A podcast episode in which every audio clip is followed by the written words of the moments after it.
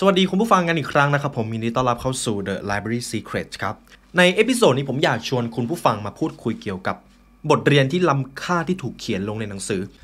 สำหรับตอนนี้ผมคิดว่าผมน่าจะอ่านหนังสือได้ประมาณ 100 เล่มบวกลบประมาณนี้ครับ ก็มีบทเรียนหลายอย่างมากที่ได้เรียนรู้ ต้องบอกก่อนว่าผมได้เติบโตจากการอ่านหนังสือเยอะมาก ผมค้นพบตัวเองก็คือ หากเทียบกับการฟังกับการอ่าน ผมจะซึมซับกับการอ่านได้เร็วกว่าการฟัง แต่ผมเชื่อว่าคุณผู้ฟังบางคนก็ชอบที่จะเรียนรู้ผ่านการฟัง หรือบางคนชอบเรียนรู้ผ่านการพูดคุยกับผู้คนหรือแม้แต่การเขียน อันนี้ผมเชื่อว่าเราจะต้องหาจุดเด่นของตัวเอง แต่สำหรับผมผมได้เรื่องการอ่านครับ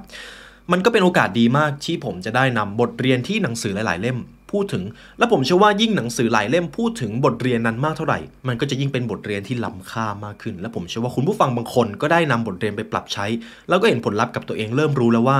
บทเรียนไหนเหมาะกับเรา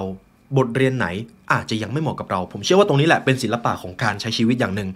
ผมสรุปออกมาได้เป็น 15 ข้อครับ มาดูกันว่า บทเรียนไหนบ้างที่ถูกพูดถึงมากที่สุด และมีเหตุผลอะไรทำไมเราถึงควรเรียนรู้กับสิ่งที่หนังสือได้บอกไว้ครับ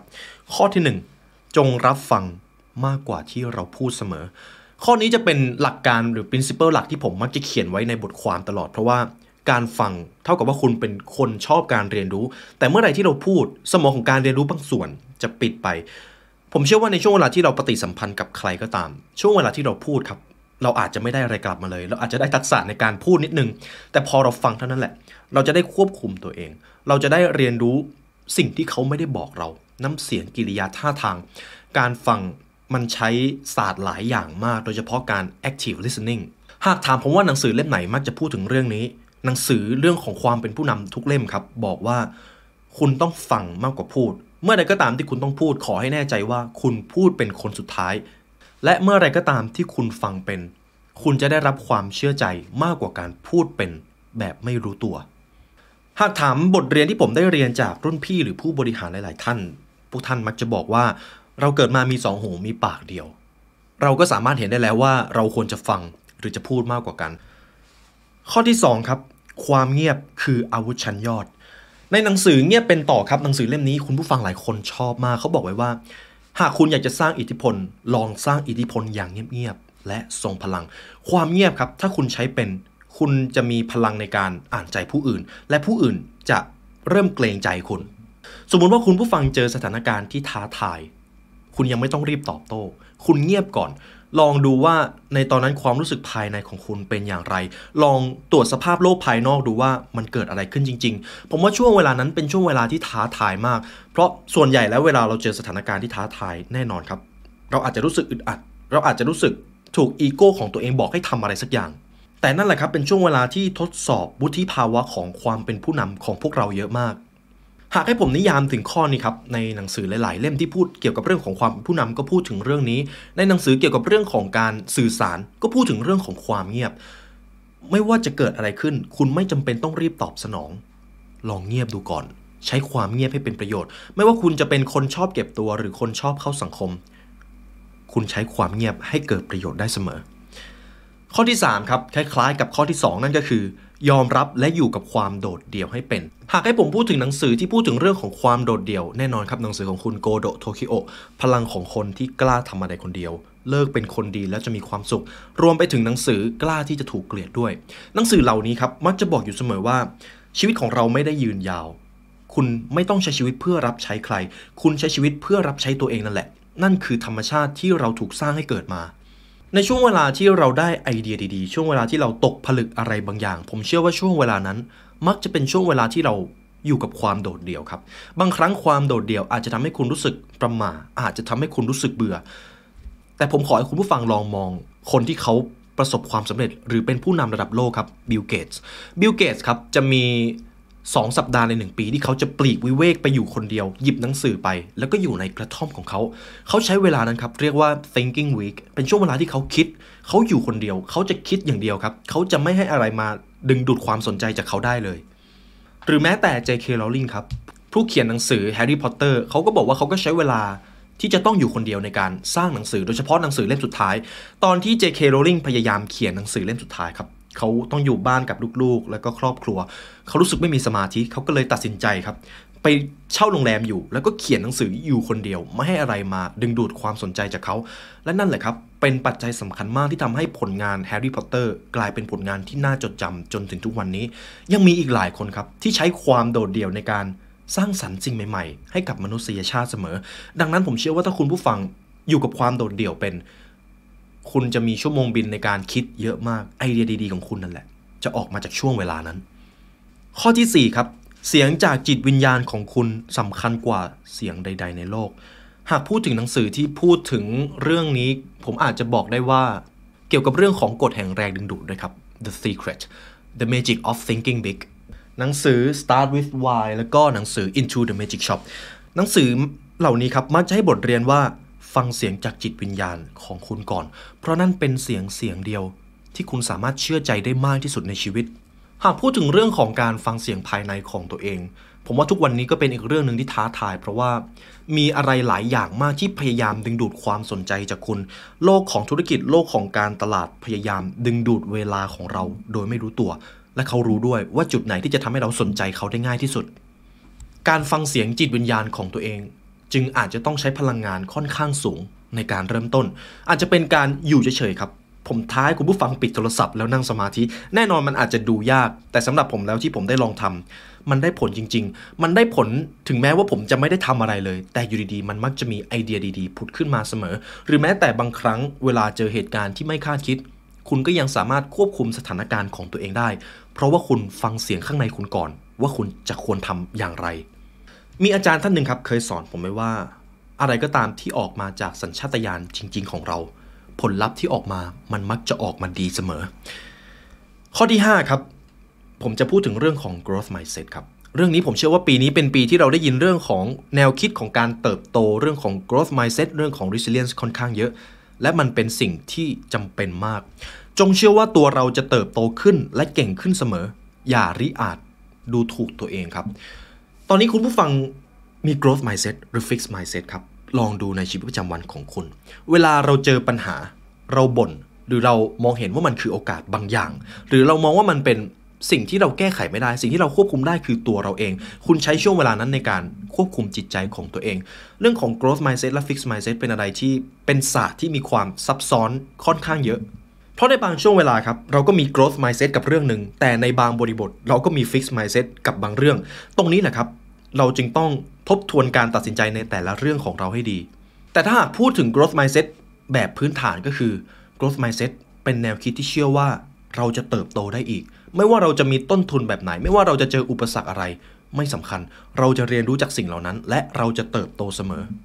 ผมว่าเพียงแค่กรอบความคิดก็สามารถกำหนดอนาคตที่มันจะเกิดขึ้นได้แล้ว หากใครก็ตามที่มีกรอบความคิดแบบ fixed mindset ถามว่าเขาจะประสบความสำเร็จได้ไหม ได้ครับ แต่ในระยะยาวแล้วคนที่มี growth mindset หรือกรอบความคิดแบบเติบโตได้ จะรับมือกับปัญหาได้มีประสิทธิภาพมากกว่าเสมอ เรามาดูข้อที่ 6 กันครับ ความล้มเหลวคือความสำเร็จ ที่กำลังก่อตัว หากพูดถึงเรื่องของความล้มเหลว หนังสือเยอะมากครับที่พูดถึงเรื่องนี้ อย่ากกลัวความล้มเหลว เล่มแรกที่ผมนึกถึงก็คือ philosophy resilience หรือแม้แต่เรื่องของ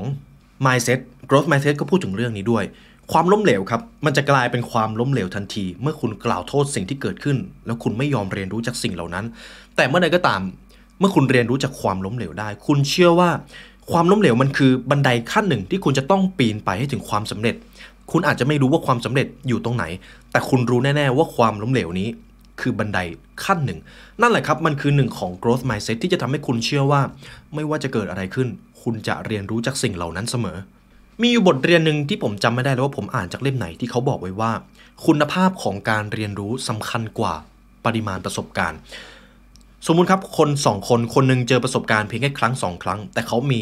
ระบบการเรียนรู้แบบ growth mindset เขาเชื่อว่าประสบการณ์เหล่านั้น เขาจะเรียนรู้จากมันเสมอ กับอีกคนหนึ่งครับเขาอาจจะเจอประสบการณ์บ่อยมากในเรื่องใดเรื่องหนึ่ง แต่เขาไม่ได้เรียนรู้จากมัน เขามีกรอบความคิดแบบ fixed mindset เขาอาจจะมีอีโก้หรือเขาไม่ได้เรียนรู้จากประสบการณ์นั้น ผมเชื่อว่าคนที่เจอประสบการณ์น้อยกว่า แต่เรียนรู้ได้ดีกว่ายังไงเขาก็เติบโตได้ไวกว่าครับ คุณภาพของการเรียนรู้สำคัญกว่าปริมาณประสบการณ์เสมอ และความล้มเหลวกำลังจะกลายเป็นความสำเร็จที่ก่อตัวเมื่อคุณมีกรอบความคิดแบบนี้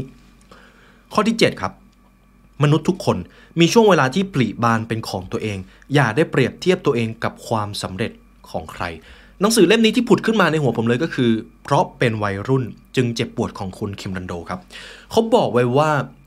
มันไม่มีทางเลยที่เราจะเอาตัวเองไปเปรียบเทียบกับความสำเร็จของคนอื่น มนุษย์ทุกคนครับคือดอกไม้ที่มีช่วงเวลาผลิบานเป็นของตัวเอง ไม่สำคัญว่าคนจะต้องประสบความสำเร็จเร็วกว่าคนอื่น หรือช้ากว่าคนอื่น คนที่ประสบความสำเร็จเร็วเกินไป อาจจะล้มเหลวในช่วงท้ายก็ได้ และมันก็มีตัวอย่างแบบนี้ให้เราเห็นค่อนข้างเยอะ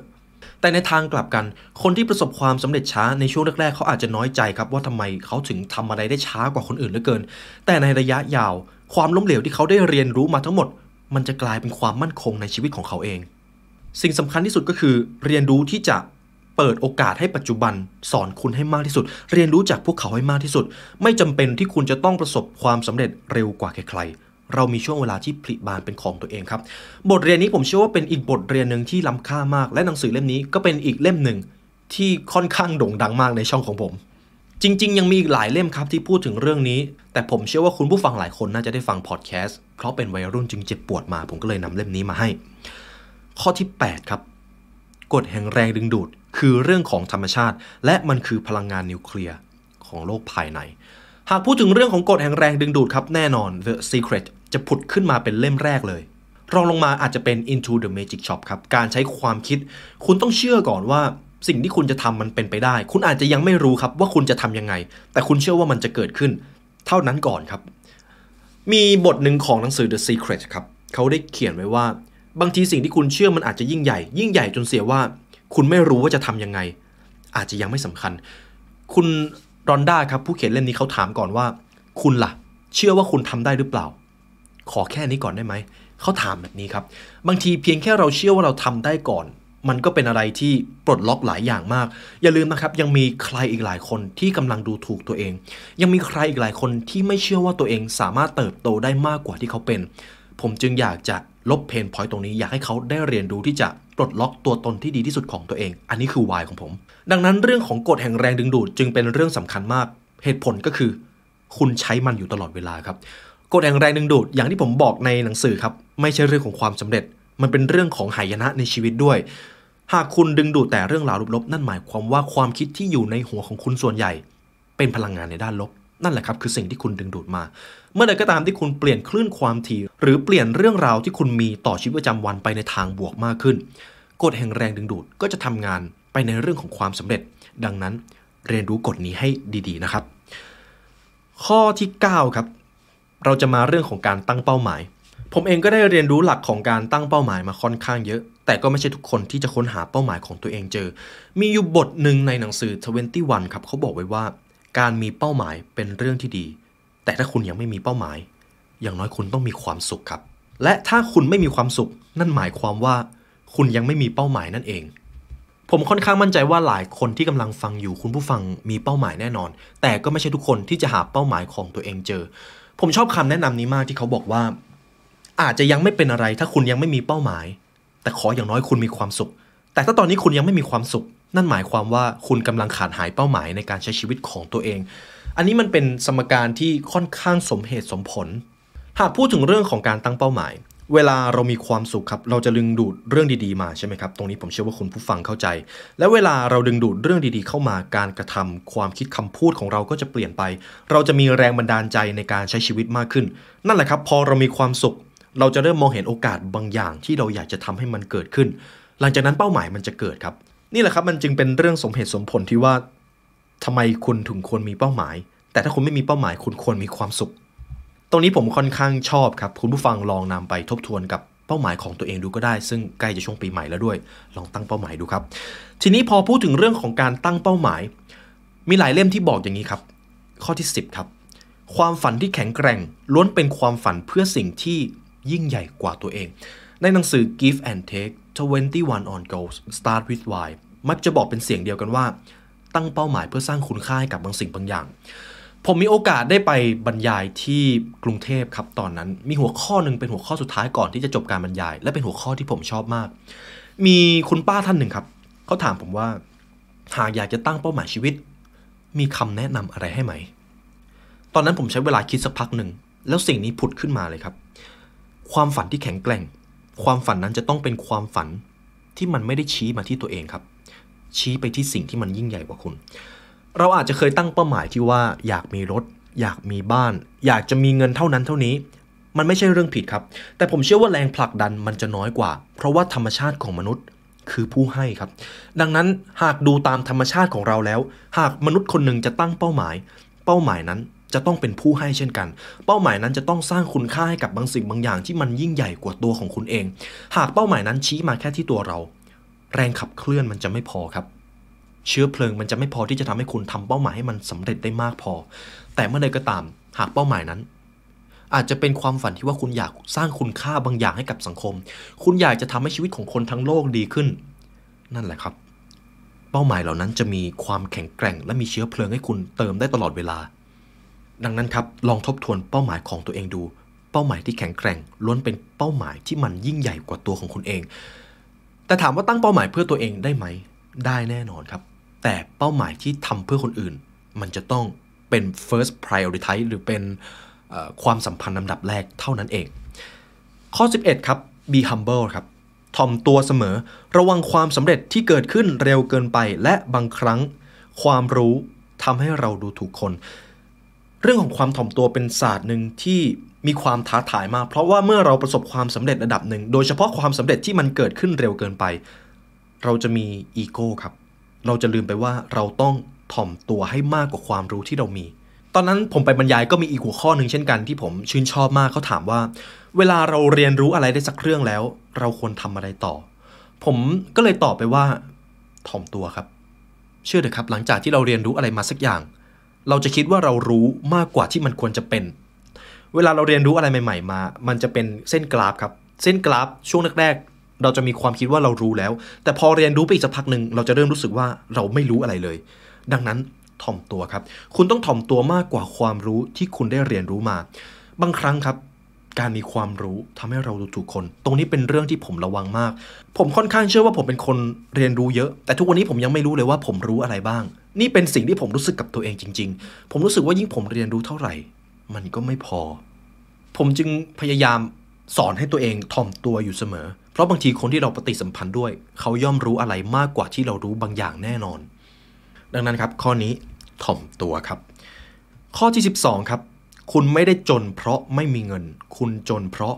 ไม่มีความรู้มากพอ หนังสือการเงินทุกเล่มบอกแบบนี้ครับ The Psychology of Money รวยมาตั้งแต่จิตใต้สำนึกจงคบค้ากับความร่ำรวย หรือแม้แต่พ่อรวยสอนลูกบอกเป็นเสียงเดียวกันครับ ก็คือ ความรู้ของคุณคือตัวแปรสำคัญต่อเงินที่คุณจะมีในกระเป๋าเดี๋ยวผมขอยกตัวอย่างง่ายๆ ให้คุณผู้ฟังได้เข้าใจ มีเรื่องราวหลายคนมากครับที่ถูกรางวัลที่ 1 ได้เงินมาอาจจะเป็นหลักล้านหรือ 10 ล้าน แต่ด้วยความที่เขาไม่มีความรู้ เขาไม่สามารถเก็บรักษาเงินของตัวเองไว้ได้ คนที่มีกรอบความคิดจนครับ ต่อให้คุณโยนเงิน 10 ล้านให้เขา ส่วนใหญ่นะครับ อาจจะเอาไปซื้อรถ อาจจะเอาไปปรนเปรอตัวเอง อาจจะเอาไปเสพความสุขสุดท้าย อาจจะหมด แล้วเมื่อถึงตอนนั้นเขาอาจจะกลับไปใช้วิถีชีวิตแบบเดิมไม่ได้แล้ว เขาก็จะต้องไปกู้หนี้ยืมสินปัญหานั้นไม่ได้อยู่ที่เงินเลยครับ ปัญหาคือความรู้ แต่เมื่อใดก็ตามที่คุณมีความรู้ คุณจะเริ่มรู้แล้วว่าคุณจะบริหารเงินอย่างไง หากความรู้และความคิดของคุณ อยู่ในค่าระดับ 1 ล้านหรือ 10 ล้าน ผมอาจจะตีราคาไม่ได้ นั่นแหละครับก็คือมูลค่าที่คุณควรจะได้รับเงินก้อนนั้น แล้วโดยเฉพาะเวลาเรามีความรู้เราจะมองเห็นโอกาสที่มันเกิดขึ้น ในอีกเคสตัวอย่างหนึ่งครับอีลอน มัสครับ ในตอนนั้นเขาบริหารบริษัท SpaceX แล้วก็อาจจะไม่ได้ประสบความสำเร็จมากนะ เกือบขาดทุนด้วย บริษัทเกือบจะต้องปิด สิ่งที่เขาทำก็คือ ใช้ความรู้ของเขาสร้างนวัตกรรมใหม่ครับขายปืนไฟขึ้นมา ปืนไฟครับผมไม่แน่ใจเหมือนกันว่าหน้าตาเป็นอย่างไร แต่ด้วยนี่แหละครับความรู้ที่เขามีทำให้เขาสามารถบริหารบริษัทต่อไปได้ ถึงแม้เขาเกือบจะต้องปิดบริษัท เขาเกือบจะไม่มีเงินอยู่แล้วก็ตาม แต่เขามีความรู้นั่นแหละครับมันจึงเป็นตัวแปรที่สำคัญมากต่อเงินของคุณ สิ่งนั้นคือความรู้ ข้อที่ 13 ชัยชนะเล็กๆ จะสร้างผลลัพธ์ที่ยิ่งใหญ่เสมอ หากพูดถึงชัยชนะเล็กๆครับ หนังสือที่พูดถึงเรื่องของนิสัย The Power of Habit Atomic Habit Make Your Bed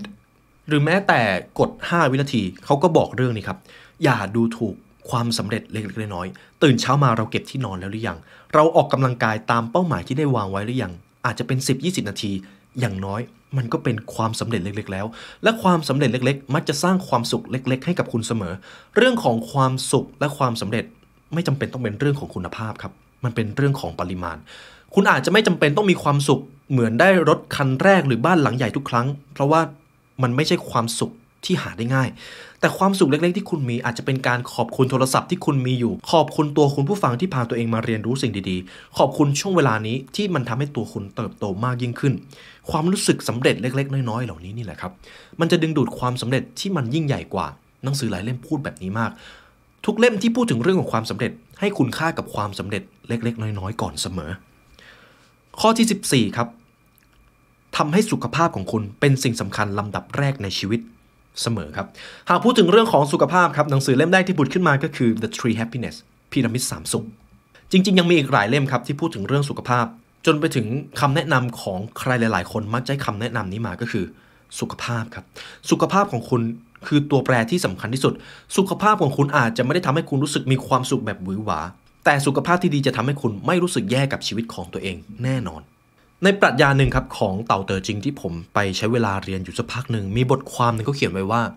หากผู้ใดก็ตามดูแลร่างกายของเขาให้ดีที่สุด เขาจะสามารถปกครองอาณาจักรได้ โดยไม่มีข้อสงสัย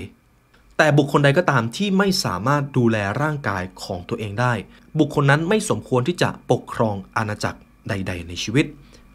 ดังนั้นครับสุขภาพของคุณผู้ฟัง คือความมั่งคั่งที่สำคัญที่สุดที่คุณต้องมี ข้อสุดท้ายครับข้อที่ 15 ความรู้และความสุขคือตัวแปรสำคัญของความมั่งคั่งในชีวิตของคุณหากพูดถึงเรื่องของความรู้และความสุขครับ ผมเชื่อว่า 2ออย่างนี้คือแม่เหล็กดึงดูดความมั่งคั่ง ที่ส่งพลังที่สุดในชีวิตของเราแล้ว เราแบ่งกันก่อน ถ้าความรู้ ถ้าเรามีความรู้ครับ เราจะมองเห็นโอกาส เราจะสามารถพลิกบางวิกฤตให้เป็นโอกาสได้ ถึงแม้วิกฤตนั้นมันจะร้ายแรงขนาดไหนก็ตาม แต่คุณก็ยังมีกรอบความคิดแบบเติบโตได้หรือ growth mindset และในเรื่องของความสุขครับ เวลาเรามีความสุขคำพูด ความคิดการกระทำของเรา ย่อมเป็นไปในทางที่มีความสุข แล้วเวลาคุณมีความสุขครับ คุณจะอยากทำอะไรอีกหลายอย่างมาก คุณก็จะดึงดูดสิ่งดีๆ เข้ามาในชีวิต ในทางกลับกัน คุณผู้ฟังลองคิดถึงคนใกล้ตัวที่ชอบบ่นชอบกล่าวโทษปัญหา ชอบบอกว่ายุ่งหรือไม่มีเวลา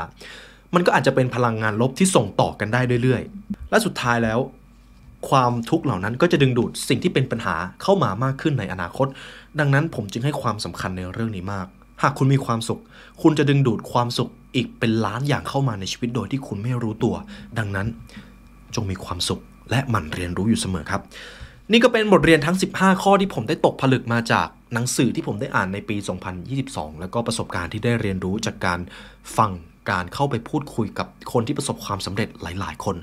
ผมรู้สึกดีครับที่ปีนี้ก็ได้พาตัวเองมาเรียนรู้จนถึงจุดนี้ ผมก็ได้พาคุณผู้ฟังมาเรียนรู้ด้วย แล้วก็ช่วงนี้ครับผมพยายามฝึกเขียนบทความไว้ใน Instagram ของผม เพื่อที่ว่าวันหนึ่งผมอาจจะได้เขียนหนังสือ และผมก็รู้สึกว่าการเขียนมันทำให้ผมได้ตกผลึกอะไรหลายอย่างมาก ถ้าคุณผู้ฟังอยากเรียนรู้ผ่านการอ่าน ที่ผมได้เรียบเรียงเป็นบทความไว้จากหนังสือหรือบทความหลาย ๆ แหล่ง คุณผู้ฟังสามารถติดตาม IG ของผมได้ครับ และผมจะยินดีมากค่ะคุณผู้ฟังที่มาติดตามผม คือคนที่รักในการเรียนรู้และมี growth mindset แบบคุณผู้ฟังทุกท่านครับและทั้งหมดนี้ครับความรู้สึกแรกที่ปุดขึ้นมาก็คือ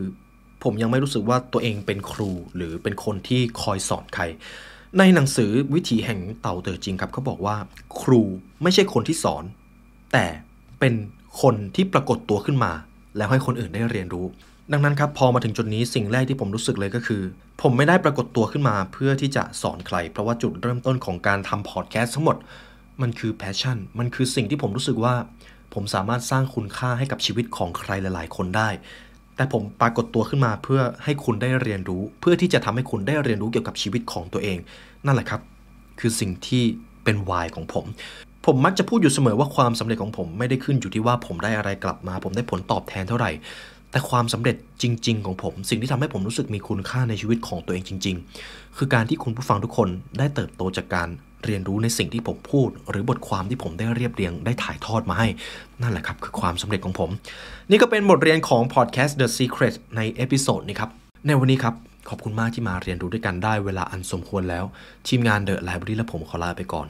ขอให้วันนี้เป็นวันที่ดีของคุณ สวัสดีครับ